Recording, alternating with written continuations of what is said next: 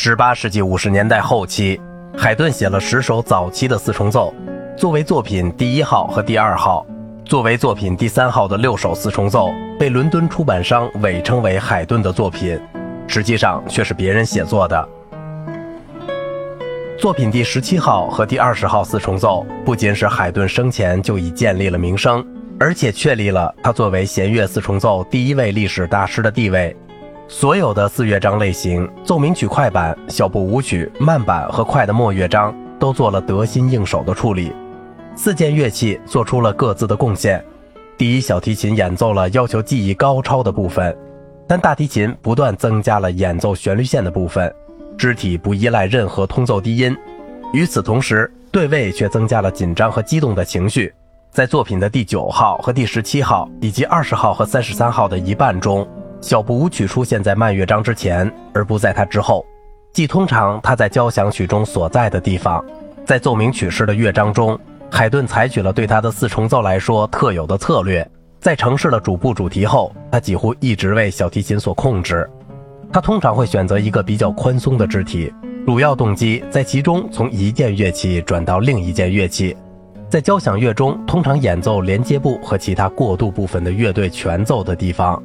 海顿喜欢用响亮的同度或严格的转调来代替，在到达像再现部的副部主题段落这样的界标时，可能不由中指式来表示，而是用更精巧的手法。例如，作品第二十号中的第四首 D 大调，在第八十三小节上的第二主题之前，有一个很强的同度分解和弦，主调 D 大调的属七和弦。后来的一些小节，其调性仍然是模糊不清的。第一个显著的终止式，直到第九十九小节才出现。这是一个短小的结束部开始。作品二十号中几首四重奏的展开部，在长度上几乎与城市部和再现部等同。此外，在城市部中首次出现的动机，在整个乐章中都得到了发展。这是海顿终生遵循的方法。作品二十号的四重奏中有三个末乐章被标以赋格字样。第五首基于两个主题。第六首三个，第二首四个。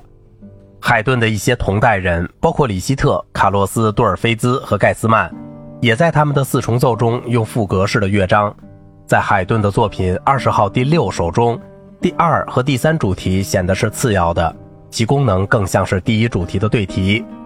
他们在这一乐章的过程中很少重新启示，虽然第三主题在插段中经常使用。所有三个主题都被处理成密接合应，第一个和第二个主题也出现在持续音中，而第一个以转位形式出现。作品二十号写作九年之后，海顿在一七八一年写作了作品三十三号的六首四重奏，并向两位赞美者宣称，他们是一种用相当新颖的特殊手法写成的，他们是轻松、机智和悦耳的。海顿的四重奏有很多是向演奏者致意的。邀请他们都来分享这一快乐，其中只有第一乐章是奏鸣曲式，末乐章除了第一首之外，不是回旋曲就是变奏曲。小步舞曲在这儿被标记为谐谑曲或谐谑的，它打破了正常的节拍样式，对宫廷舞蹈开了个玩笑。例如，他要求用两个三拍子小节的音乐来完成一个舞步的样式，但在第五首的第二和第三小节中，海顿却故意的突然进入二拍子。然后我们听到三个正常的三拍子小节和一个休止小节，两个和弦现在闯入，在主调上结束了这个乐段。但是对一首舞曲来说，乐句多出了两个小节。除了谐谑曲之外，作品三十三号还包含了海顿最有趣的幽默笔触。作品三十三号第四首接近开头的地方，在一个严肃的城市部中间。海顿的节奏移位和出其不意的休止，嘲笑了旋律进行的正常逻辑。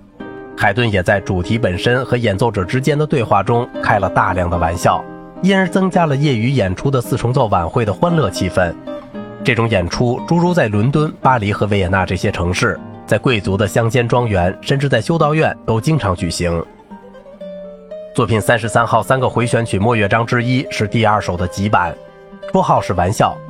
因为他在尾声中有一个谜一般的休止，但幽默渗透了整个乐章中。作曲家从头到尾对听众的反应故意开大玩笑。海顿运用了一个机敏的悬念组合的策略。在一个持续音上方出现重复的音型，它通过一个减和弦到达一个暂时不解决的属七和弦。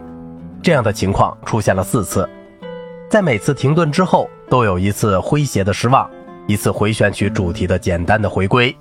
好了，今天的节目就到这里了，我是小明哥，感谢您的耐心陪伴。